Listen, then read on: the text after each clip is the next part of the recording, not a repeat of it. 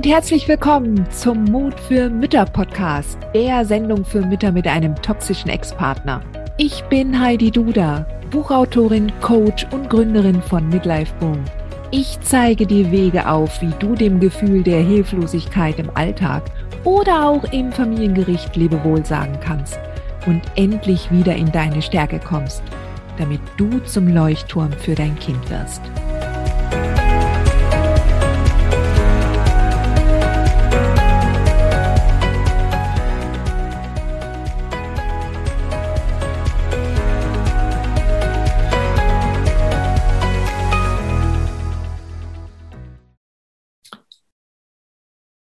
So, Sweetheart, heute möchte ich mit dir darüber sprechen, wie du mit deinem manipulierten Kind am besten umgehst.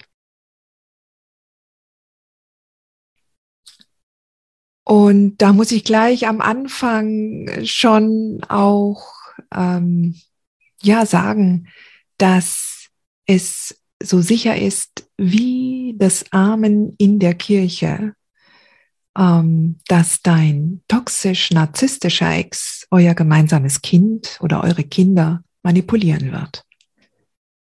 Das steht eigentlich außer Frage.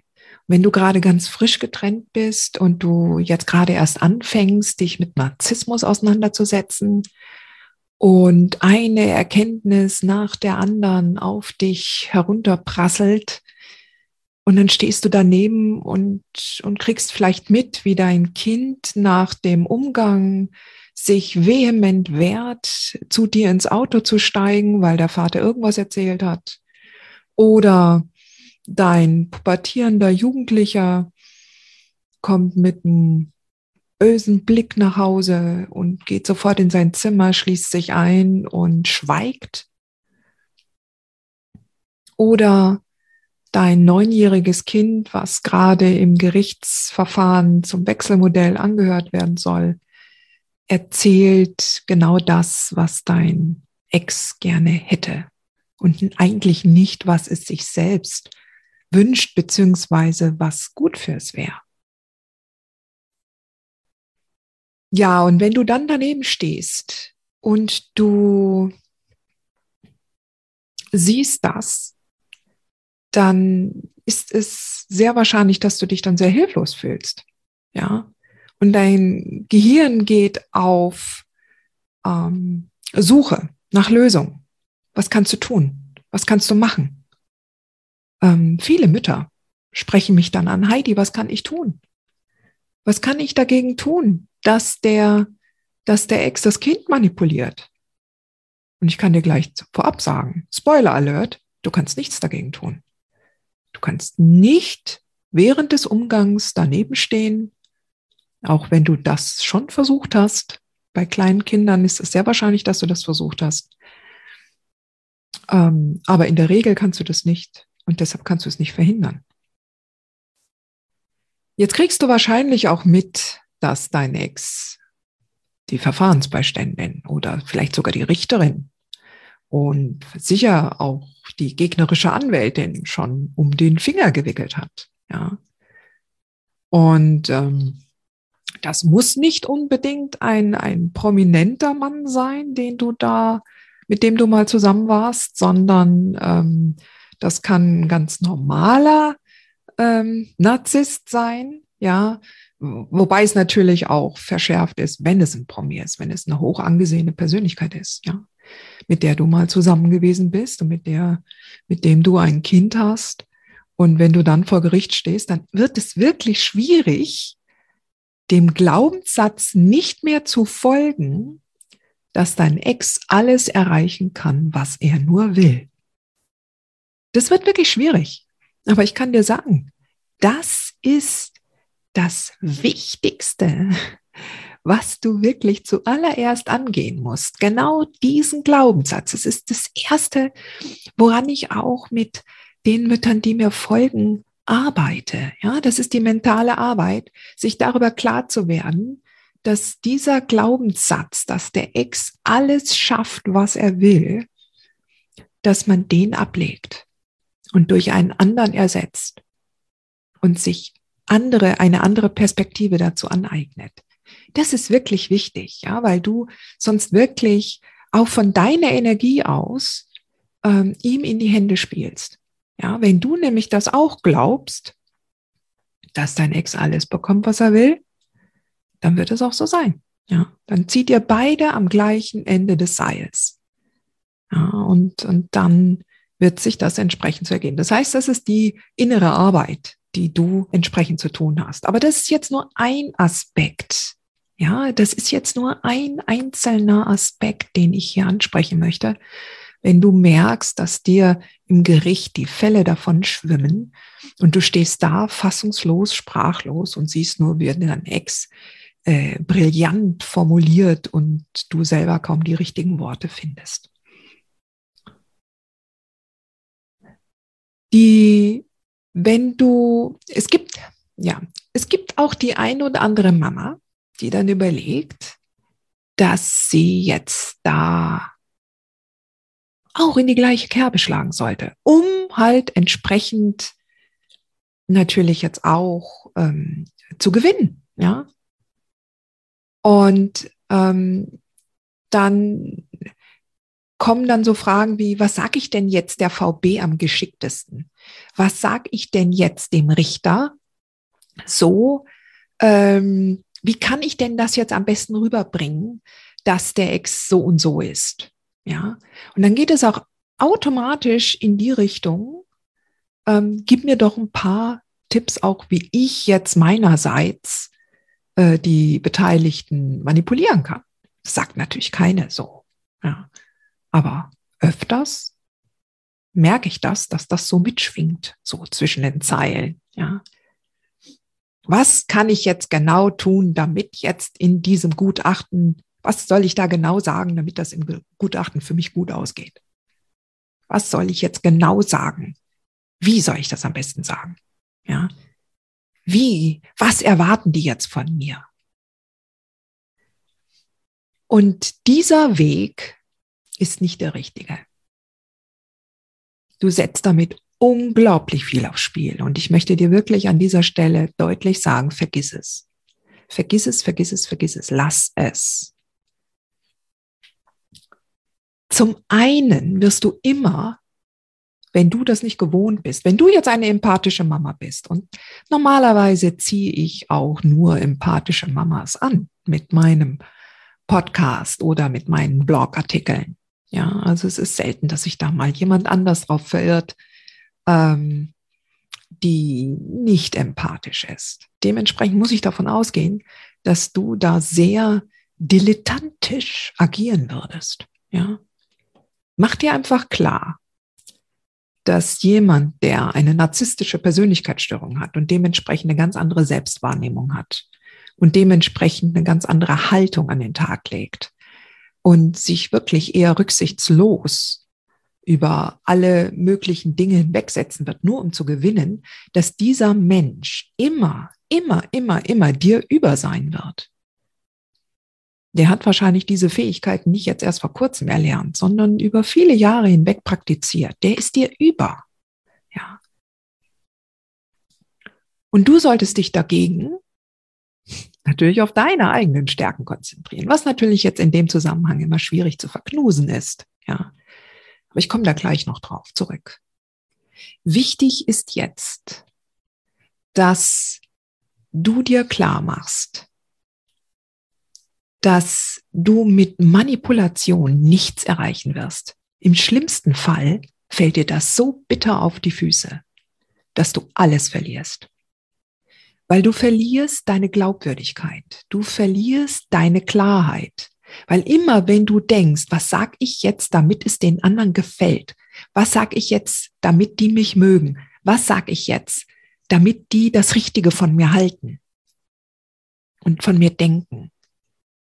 dann bist du alles andere als souverän. Dann bist du alles andere als sicher in deiner Haltung. Dann ist alles nur Verunsicherung, fehlende Authentizität.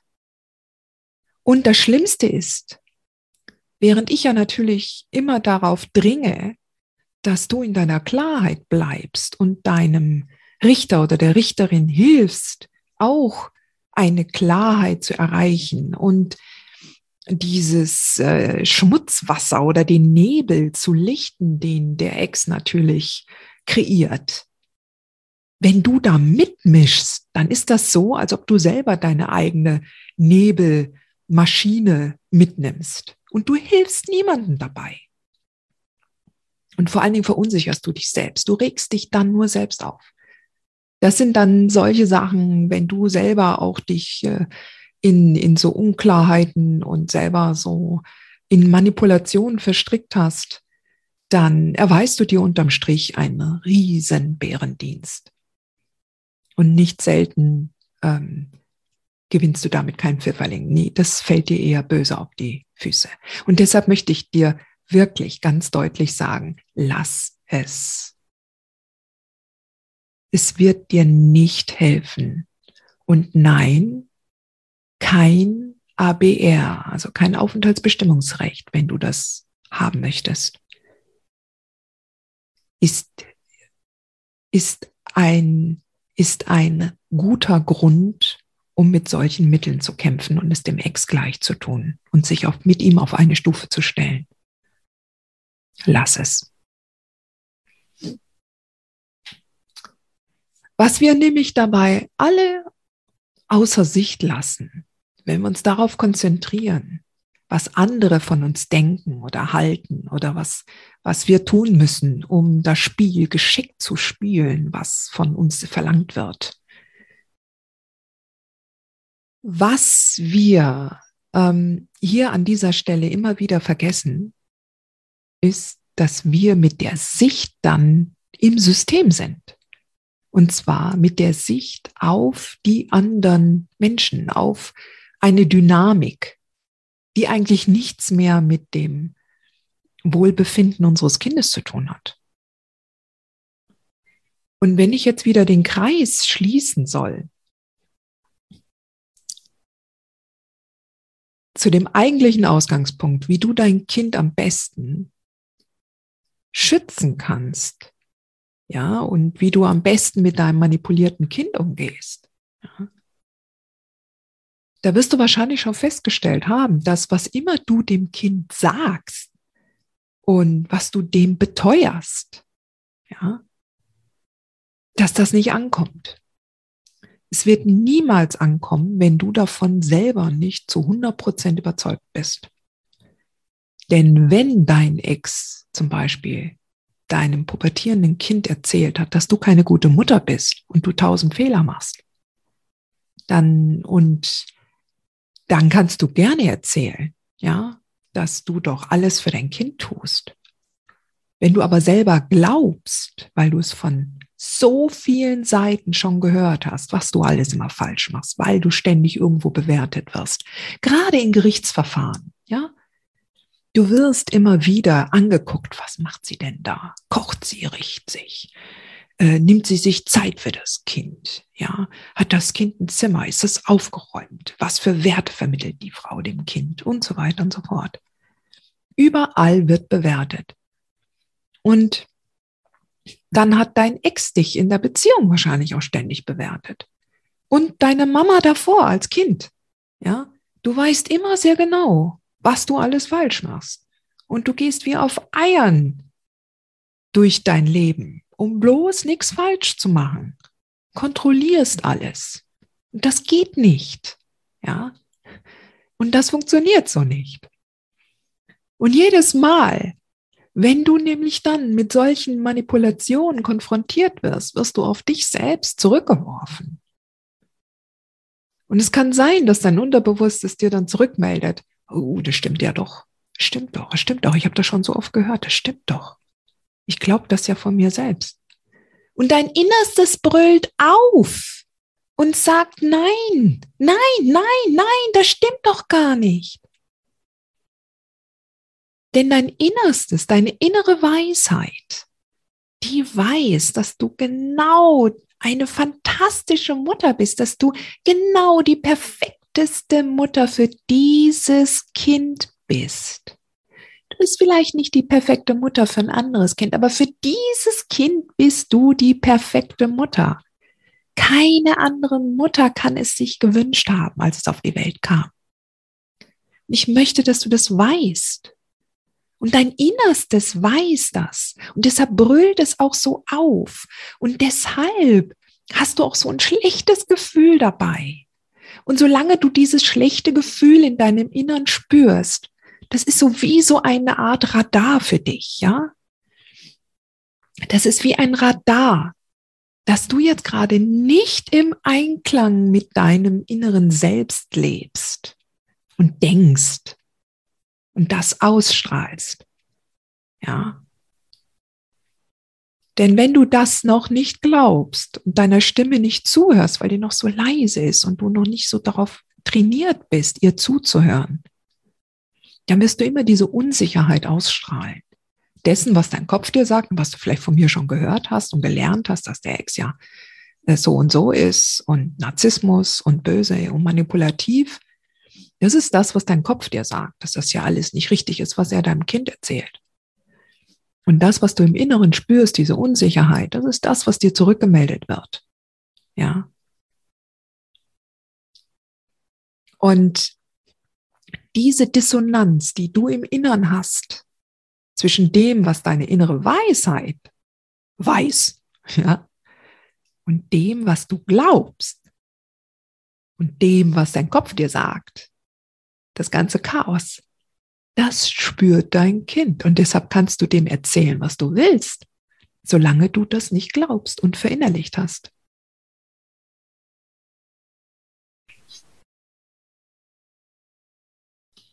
Das heißt, dass du selbst im Laufe deines Weges mehr und mehr dazu übergehen musst, ja, du musst das tun, dass du mit deinem Inneren mehr und mehr, ja, wie soll ich sagen, in Einklang kommst, dass du ihm mehr zuhörst, dass du dein, dass du deiner Intuition mehr folgst, dass du mehr und mehr spürst, dass du deinem Bauchgefühl vertraust, dass du dich nicht mehr so davon leiten lässt, was andere von dir denken und halten, dass du dich nicht davon mehr leiten lässt, ob sie dich mögen oder nicht, weil du nur so dann ein glückliches Leben führen kannst. Das ist Bullshit. Was du tun musst, ist mehr und mehr in die innere Arbeit zu gehen. Und wenn du das mehr und mehr lernst und trainierst, und das ist nichts, was endet, ja, das endet auch nicht, wenn du 85 bist. Das endet auch nicht, wenn du 90 bist. Das endet nie. Das heißt, was ich möchte, ist, dass du einerseits jetzt nach dieser Podcast-Folge zum einen dir klar machst, Manipulation ist nicht dein Weg, Du machst es dann nicht deinem Ex gleich. Du bist da eh zu dilettantisch dafür, also lass es gleich. Und in dem Moment, wo du im Einklang mehr und mehr darauf vertraust, wer du bist, wenn du das, wenn du deine Werte kennst, wenn du weißt, wofür du stehst und wer du wirklich, wie du fühlst und und da mehr und mehr Stärke herausziehen kannst, umso mehr authentischer wirst du auftreten und dann wirst du immer gewinnen. Dann wirst du bei deinem Kind gewinnen und dann wirst du bei allen anderen gewinnen, ohne dass du eine Haltung dafür einnehmen musst, die da heißt, habt mich alle lieb. Ja, sonst passiert mir ja Böses. Ja. Dein Kind braucht deine, dich als Orientierung. Denn wenn du einen toxisch-narzisstischen Ex hast, dann hat dieser sehr wahrscheinlich eine narzisstische Persönlichkeitsstörung. Das heißt also, die Persönlichkeit ist im wahrsten Sinne des Wortes gestört. Ja. Und dein Kind sucht aber die Orientierung, sucht festen Halt. Ja. Such diese Poller am Wegesrand, an denen es sich festhalten kann hin und wieder. Wenn du auf der anderen Seite weiterhin verunsichert bleibst und diese Dissonanz mit deinem Innern weiterhin auch ausstrahlst, dann hat es keinen Halt, dann hat es keine Orientierung. Und daher gilt für dich, sobald du mich fragst, wie gehe ich mit meinem manipulierten Kind um, dann sage ich zu dir, guck und richte deinen Fokus auf dich selbst. Schau, was diese Manipulationen mit dir machen. Schau, welche Glaubenssätze sie bedienen. Schau, wo du loslassen musst, wo du loslassen lernen kannst. In meinem Dexcadima-Programm zeige ich das zum Beispiel. Ja, da zeige ich auch, wie du am besten kommunizierst, um bestimmte Manipulationsversuche vom Ex aufzudecken und wo du loslassen lernen kannst und wie du entsprechend dir ein gutes Fundament aufbauen kannst. Und hier unter dem Podcast findest du entsprechend in den Show Notes die Links zu dem passenden Blogartikel, wo du nochmal alles nachlesen kannst und ähm, wo du dich auch auf die Warteliste zu Dexcadima setzen kannst. Ich freue mich, wenn du, ähm, wenn ich dich dort begrüßen darf. Und ansonsten wünsche ich dir noch alles Gute für heute, denn auch alles wird gut und besser. Du schaffst das.